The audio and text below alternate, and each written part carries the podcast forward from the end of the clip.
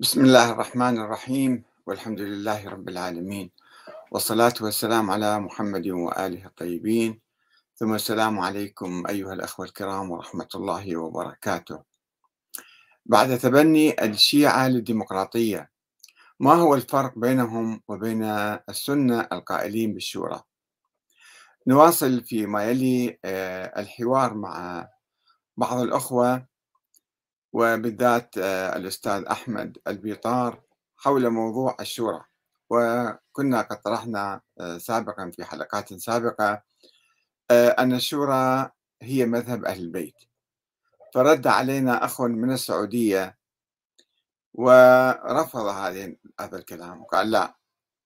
الشيعة لم يطبقوا الديمقراطية لم يطبقوا الشورى وقلنا له صحيح هناك فرق عبر التاريخ انتسبت إلى أهل البيت ولكنها انحرفت عنهم فلا يمكن أن نأخذ كلام هؤلاء دليلا على أنه آه، أهل البيت لا يقولون بالشورى ولو درسنا تاريخ أئمة أهل البيت وبالخصوص الإمام علي والإمام الحسن والحسين الذين يتفق عليهما عليهم آه، جميع الشيعة تقريبا وجميع المسلمين أيضا وليس الشيعة فقط وهذه النظرية هي نظرية الصحابة الكرام الخلفاء الراشدين الذين أيضا كانوا يؤمنون بالشورى قبل أن يحدث الانقلاب الأموي على آه، الخلافة الإسلامية الحقيقية ومصادرة حق الأمة في المشاركة السياسية وتهميش الأمة وإقامة أنظمة عسكرية ديكتاتورية آه، العالم العربي شهد خلال العشر سنوات الماضية حركات شعبية آه، طالبت بالديمقراطية ولكنها قمعت بعضها نجح وبعضها قمع وبعضها حدثت آه، يعني انقلابات أخرى على الأنظمة الديمقراطية التي قامت مثلا في تونس والآن نشاهد ما يحدث في السودان الحكم العسكري آه، الذي وعد بإقامة آه، نظام ديمقراطي وتسليم السلطة للمدنيين يعود فينقلب على الشعب ويتقاتل فيما بينه العسكر يتقاتلون فيما بينهم ويكادون آه، يمزقون وحدة السودان ويقضون على كل شيء في هذا البلد مع الأسف يعني نشاهد أنه بدل ما احنا نعزز الدعوة للحرية والعدالة والديمقراطية آه، يقوم البعض من هنا وهناك من الشيعة ومن السنة من المحسوبين على الشيعة والمحسوبين على السنة بمحاربة حتى فكرة الشورى وتقديم صور آه، سلبية عن أهل البيت وعن الإسلام وعن النظام السياسي الإسلامي يقولون لا لا توجد شورى في الإسلام آه، وأيضا لابد أن نعيش تحت ظل الأنظمة الدكتاتورية القائمة آه، كما قلت في البداية جرى حوار بيني وبين أخ من سوريا شيعي من سوريا آه، أستاذ أحمد البيطار الذي يعني كان يتحاور مع أخوة زيدية وأنا دخلت عليهم وقلت لهم أن هذا حواركم عقيم لأنه آه، الآن عموم المسلمين وعموم الشيعة حتى يطالبون بالديمقراطية وهذه النظريات القديمة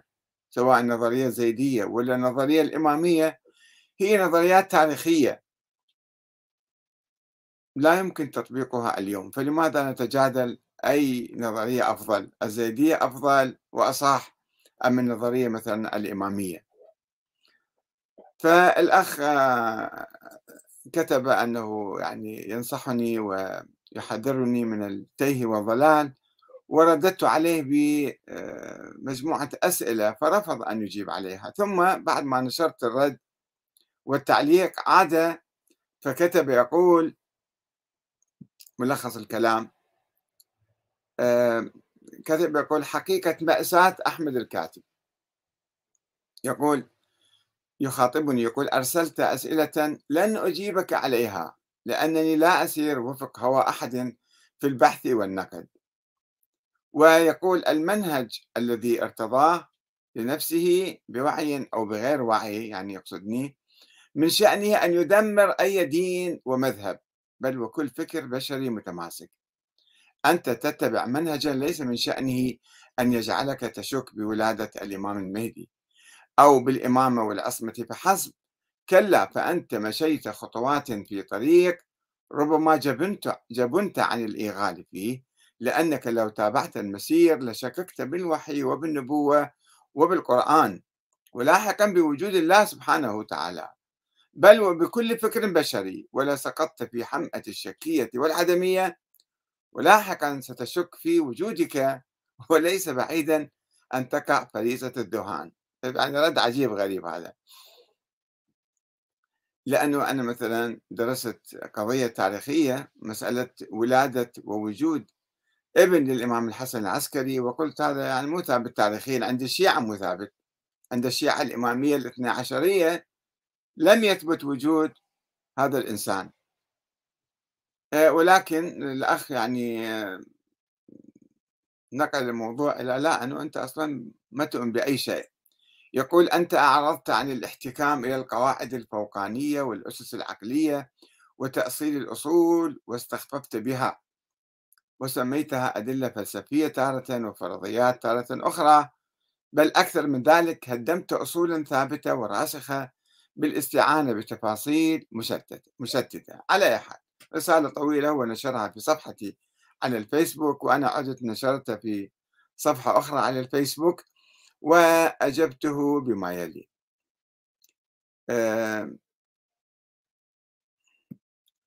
قلت له يا أستاذ أحمد البيطار لقد ازداد إيماني بالله وبالإسلام وبأهل البيت عندما اكتشفت حقيقة مذهبهم وتخليت عن الفرضيات الظنية ولم يكن هناك أي داعي لكي أشك بالإسلام أو ب آه، القرآن أو بالله تعالى ما ما في ربط يعني إذا أنا شككت في مسألة معينة تاريخية لا يعني أني راح أكفر بالإسلام وأكفر حتى بوجودي أنا يعني هذا نوع من المبالغة والانفعال أعتقد ثم أنا يعني آه، لا أدري كيف واحد يجي يطلق عن نفسه أنه هو على الطريق الصحيح وإذا واحد ناقشه أو رد عليه أو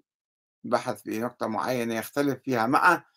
فيتهم بالضلال والتيه آه، والضياع يقول الله تعالى لنبيه الكريم قل إلى أن يقول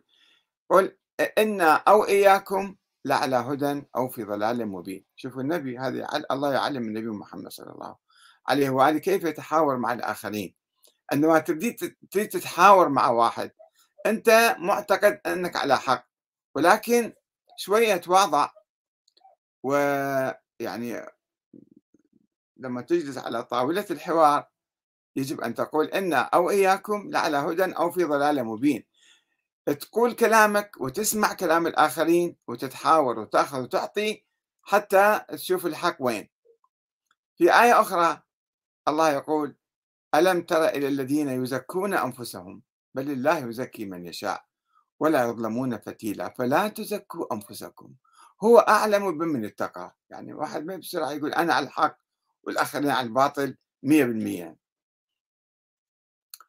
ولا أدري كيف تحكم على نفسك بالهدى والحق المطلق وتحكم علي بالضلال بدون دليل أو برهان وترفض في نفس الوقت أن تجيب على أسئلتي المهمة التي طرحتها عليك من أجل دراسة العقيدة التي تعتقد بها وهي نظرية الإمامة وتعتقد أنها تمثل مذهب أهل البيت وهي في نظري ليست كذلك هذه نظرية الإمامة لا تمثل مذهب أهل البيت وإنما هي مزيج من النظريات المثالية الخيالية والفرضيات الأسطورية ودعوتك للتفكير فيها وفي كل فقرة من فقراتها رسالته الثانية الأخيرة رسالة طويلة أنا ألخصها في نقاط ولخصتها له يعني آه، فأنت كما يبدو من رسالتك السابقة ومن حواراتك مع الأخوة الزيدية تؤمن بما يلي واحد أن الإمامة بالنص وليس بالشورى واختيار الناس ولا طريق إليها إلا النص من الله تعالى اثنين تقول النص موجود على الإمام علي مثل حديث الغدير والسفينة وباب مدينة العلم ثلاثة أيضا تقول النص موجود على بقية الأئمة الاثنى عشر بناء على حديث الثقلين والأئمة اثنى عشر أو الخلفاء اثنى عشر أربعة الأئمة معصومون من الله هكذا تعتقد ولا يمكن أن يكون الإمام مجتهدا كما يقول الزيدية لأن المجتهد عرضة للخطأ ولكل انحراف فكري وعقائدي هكذا أنت تحتمل يعني خمسة تقول إن الله يعطي الأئمة العلم الضروري فيما يتعلق بوظيفتهم الرسالية وهداية الناس والإشراف على تربيتهم النفسية ومسارهم الاجتماعي ستة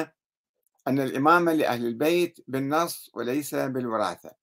رغم أنها متسلسلة عموديا فيهم حسب النظرية الاثنى عشرية سبعة الإمام المعين من قبل الله هكذا تعتقد يا أستاذ أحمد بيطار وقلت ذلك بصراحة يعني الإمام قد يكون طفلا صغيرا بعمر سبع أو ثمان سنين أو حتى خمس سنوات كالنبي عيسى عليه السلام وأيضا تقول أن لا فرق بين الأئمة والأنبياء من جهة العمر لأنهم حجز الله ثمانية الإمام الذي يعينه الله قد يغيب عن الأنظار منذ ولادته ولا يظهر للناس ولا يقوم بأي مهمة من مهام الإمام تسعة وفي عصر غيبة الإمام الممتدة مئات أو آلاف السنين منذ 1200 سنة يعني يرجع الناس إلى العلماء المجتهدين ويكون هؤلاء أئمة وأولياء عليهم وتجب على الناس طاعتهم مثل طاعة الإمام الغائب لأنهم نوابه الخاصون أو العامون يعني أنت في نقطة معينة سابقة قلت الإمام ما يمكن يكون مجتهد ولكن الآن أئمة الشيعة مجتهدون عشرة تقول الديمقراطية باطلة ولا يجوز انتخاب الإمام أي الرئيس الحاكم اليوم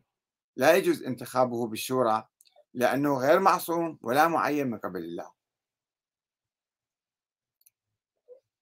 وفي الحقيقة لقد كنت مثلك يا أستاذ أحمد بيطار قبل خمسين عاما أؤمن بهذه النظرية التي ولدت عليها ودرستها أيضا بصورة سريعة وألفت عام 1973 كتابا تحت عنوان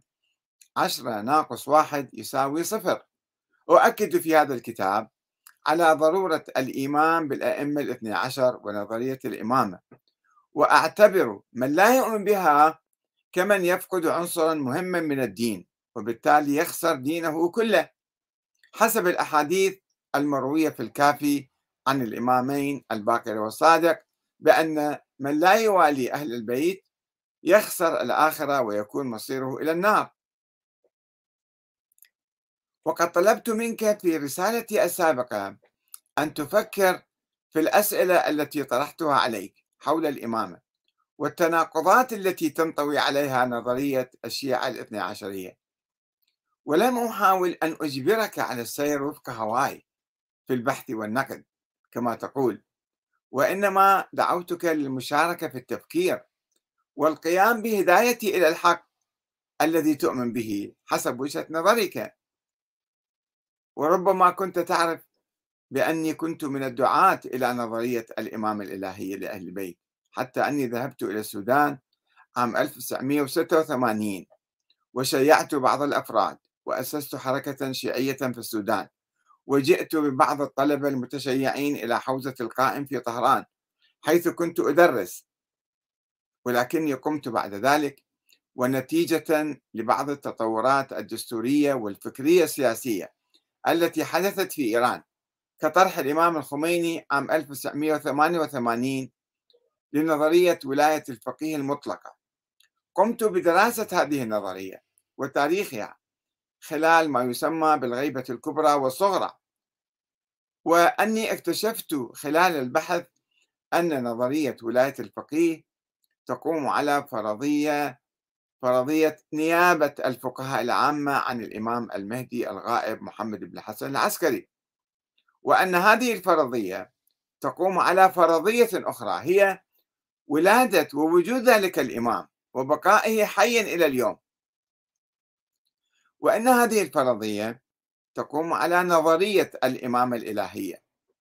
ووجوب استمرارها إلى يوم القيامة في السلالة العلوية الحسينية الموسوية بشكل عمودي أي على مجموعة فرضيات ونظريات لا أساس لها من القرآن الكريم ولا من السنة النبوية ولا من أحاديث أهل البيت الصحيحة المتواترة وإنما على إشاعات وأخبار آحاد وتأويلات تعسفية للقرآن الكريم وبعض الأحاديث الغامضة وإنها لم تقم على النص الصريح في القرآن أو من الأئمة أو من النبي مثلا ولا على الوصية العادية حتى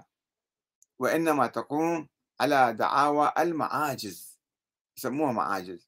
معاجز أسطورية وهمية مفتعلة كمعجزة تكلم الحجر الأسود مع الإمام زين العابدين والسلام عليه وعدم السلام على عمه الإمام محمد ابن الحنفية الذي أصبح إمام الشيعة بعد استشهاد الإمام الحسين وكذلك على مجموعة أخرى من دعاوى المعاجز لبقية الأئمة الاثنى عشر ما ماكو نصوص ولا أكو يعني وصايا عليهم وهناك اختلاف بين الأخوة والأبناء فدائما يأتون بمعاجز أنه هذه معجزة أثبتت إمامة هذا الإمام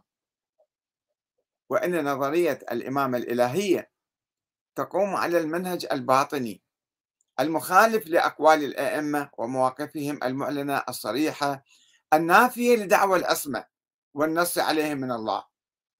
والمخالفة حتى لسلوكهم ويعني سياستهم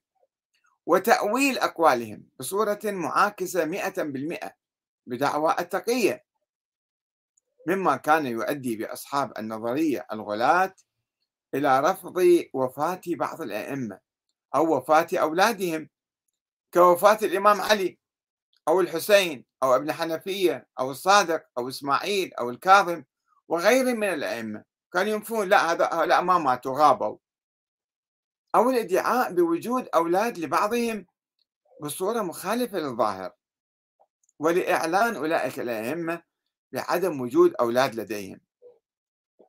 مثل الإمام عبد الله الأفطح ابن جعفر الصادق الذي توفي دون عقب ولكن المؤمنين بإمامته ادعوا وجود ولد له في السر مستور ومختبئ في اليمن واسمه محمد بن عبد الله وأنه هو المهدي المنتظر وكذلك الادعاء زورا وبهتانا بوجود ولد للإمام الحسن العسكري وأنه مستور وغائب بإذن الله حتى يأذن الله له بالظهور ونزول جبرائيل عليه هاي النظرية الاثنى عشرية وعندما اكتشفت هذه النظريات المتعسفة والفرضيات الوهمية الدخيلة في مذهب أهل البيت القائم على العدل والشورى لم يهتز إيماني بالله تعالى ولا بنبيه الكريم ولا بكتابه العظيم بل ازددت إيمانا بكل ذلك وازددت محبة لأهل البيت ولست أدري كيف ولماذا تربط بين التخلي عن تلك الخرافات والأساطير وضرورة الشك بالله والنبوة والقرآن وكل شيء وأنا لم أفعل إلا الاعتماد على مصادر الدين الإسلامي والعلم والتدقيق في الأخبار التاريخية والأحاديث المنسوبة لأهل البيت والتمييز بين الصحيح منها والدخيل والمزور والموضوع وهذا ما يفعله العلماء المحققون والمجتهدون الذين يستعينون بعلم الرجال والدرايه والنظر في جميع ما ورد الينا من قصص وحكايات ونظريات وفرضيات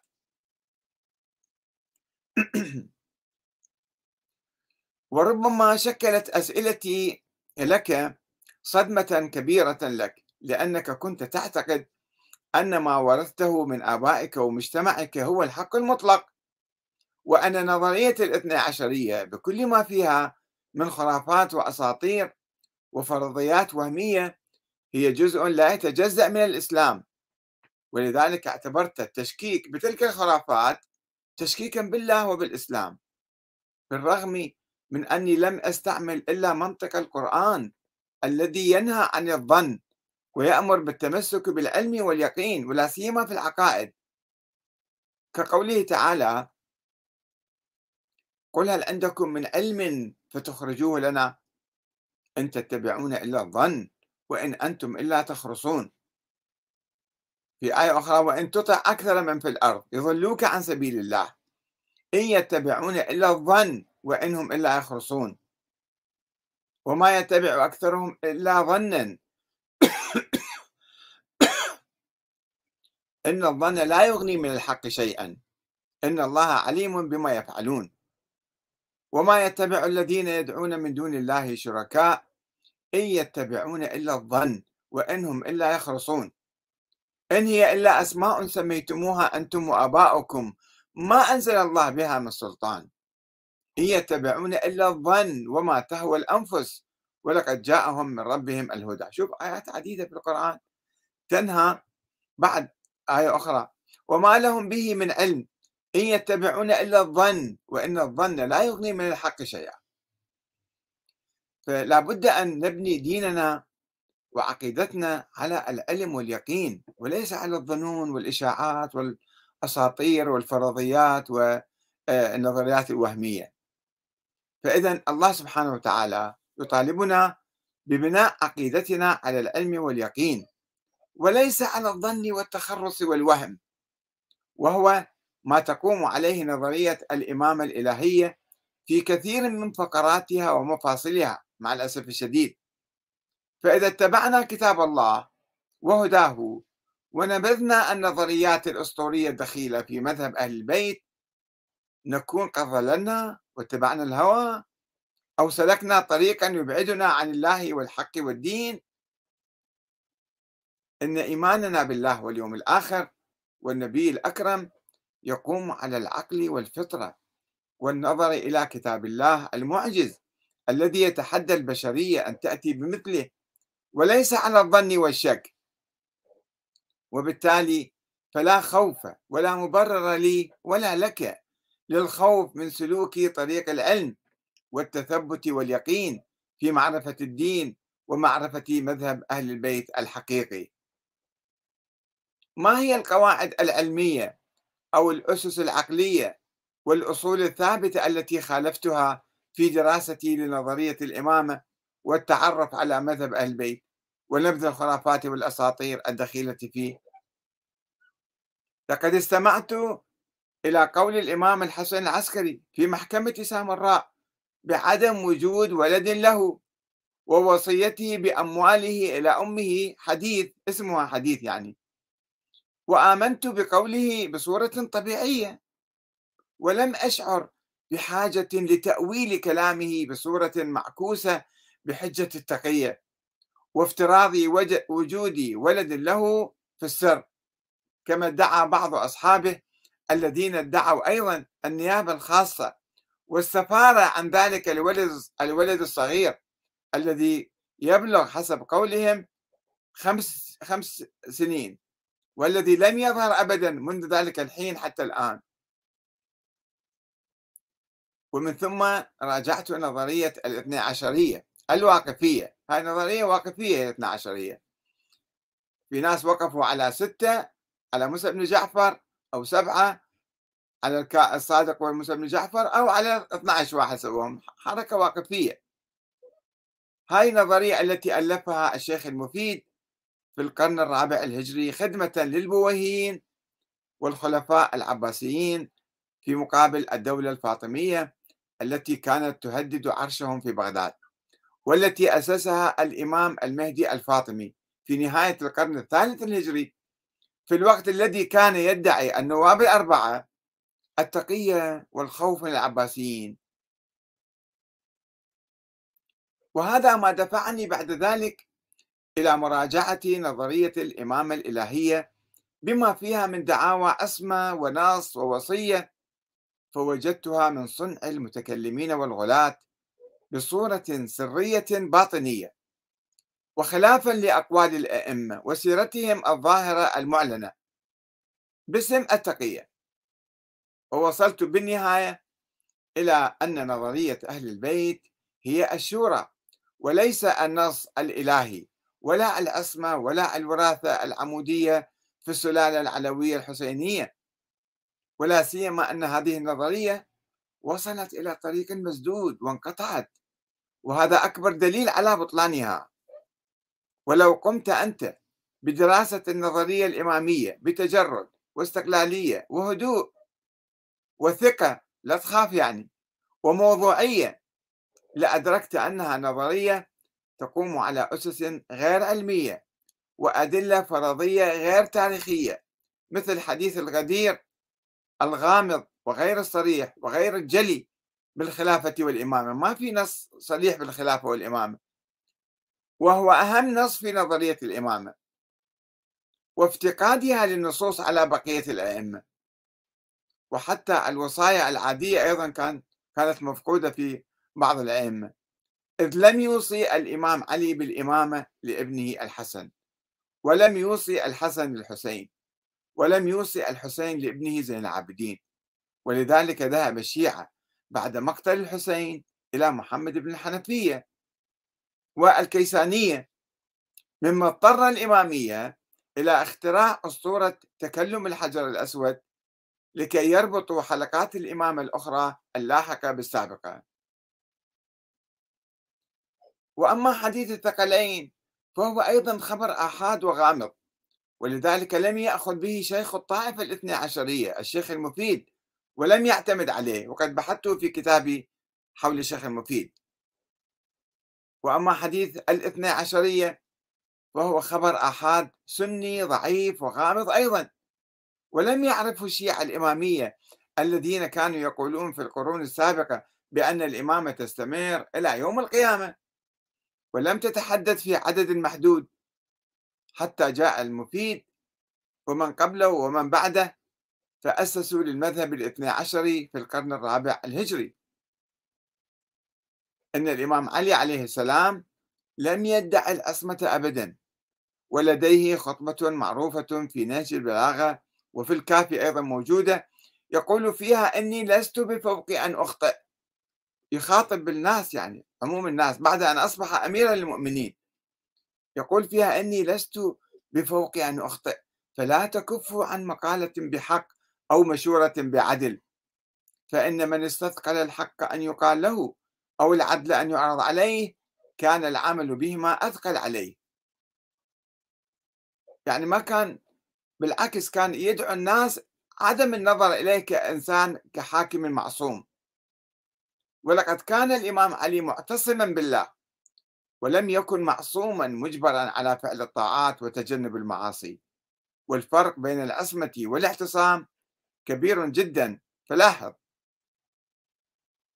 كما لم يدعي الإمام علي أن الوحي ينزل عليه أو أن لديه علما لدنيا أو تنزل عليه الملائكة وكذلك بقية الأئمة ومن هنا فإن قولك أن الله يعطي الأئمة العلم الضروري هو قول بلا دليل ومخالف لأقوال الأئمة من أهل البيت وهو من أقوال الغلاة الذين ساووا الأئمة بالأنبياء وهذا إفك عظيم وبالرغم من أن الأئمة كانوا يرفضون القياس في الدين فإن الغلاة والمتكلمين الذين كانوا يؤمنون بضرورة استمرار الإمامة في السلالة العلوية الحسينية بصورة عمودية اضطروا لممارسة قياس الأئمة على الأنبياء والإمام والإيمان ببعض الأطفال كالجواد والهادي عمرهم سبعة وثمان سنوات آمنوا بهؤلاء رغم وجود علماء كبار من أهل البيت في زمانهم وبالرغم من عدم وجود أي دليل على إمامتهم أو النص عليهم من الله كالنص على النبي عيسى عليه السلام في القرآن الكريم ما يمكن نقيس قياس باطل هذا وربما لم تلتفت إلى الدور المنطقي دور صاير في الموضوع الذي وقع به غلاة الإمامية حيث افترضوا أن أولئك الأطفال الأئمة حجج الله مثل الأنبياء فقاسوا طفولتهم عليهم طفولة الأئمة على الأنبياء قبل أن يقدموا أي دليل على كون الأئمة حجج الله مثل الأنبياء ونصل أخيرا إلى المحطة الأخيرة التي تنطوي على تناقض كبير وهي ضرورة الإمامة وحتمية الغيبة والتي حولت النظرية الإمامية إلى نظرية ميتة ومنقرضة عمليا وعدم قدرتها على مجابهة التحديات أو قيادة الشيعة أو القيام بأي جزء من مهام الإمامة عبر التاريخ حتى على مستوى الفتاوى لا توجد فتاوى من الإمام الغائب هذا وهو ما أدى بالشيعة الإمامية إلى التحول تدريجيا إلى النظرية المضادة للإمامة الإلهية والقبول بإمامة المجتهد غير المعصوم ولا المنصوص عليه من الله والقبول بنظرية الشورى واختيار الإمام من قبل الأمة وليس من الله كما هو الحال في نظرية ولاية الفقيه في إيران أو النظام الديمقراطي في العراق ولم يبقى بعد ذلك أي فرق بين أصحاب نظرية الإمامة الإلهية وأصحاب نظرية الشورى من عامة المسلمين فلماذا الدفاع المستميت عن نظرية أسطورية ميتة ومنقرضة بعد مئات السنين ولماذا الإصرار على تكريس الهويات الطائفية الوهمية والمفرقة للأمة ولماذا لا نتحد اليوم تحت ظل الإسلام والعدل والشورى والنظام الديمقراطي ولا سيما آه، أن العالم الإسلامي معظمه يعيش تحت أنظمة دكتاتورية مستبدة ملكية مطلقة أو عسكرية فنحن يجب أن نعمل من أجل آه، إحياء الأمة وبعثها واعطائها دورا في انتخاب حكامها ومراقبتهم ومحاسبتهم وتغييرهم لا ان نكرس الواقع الاستبدادي الموجود في العالم العربي والاسلامي وندافع آه، عن نظريات لا تسمن ولا تغني من جوع اليوم والسلام عليكم ورحمه الله وبركاته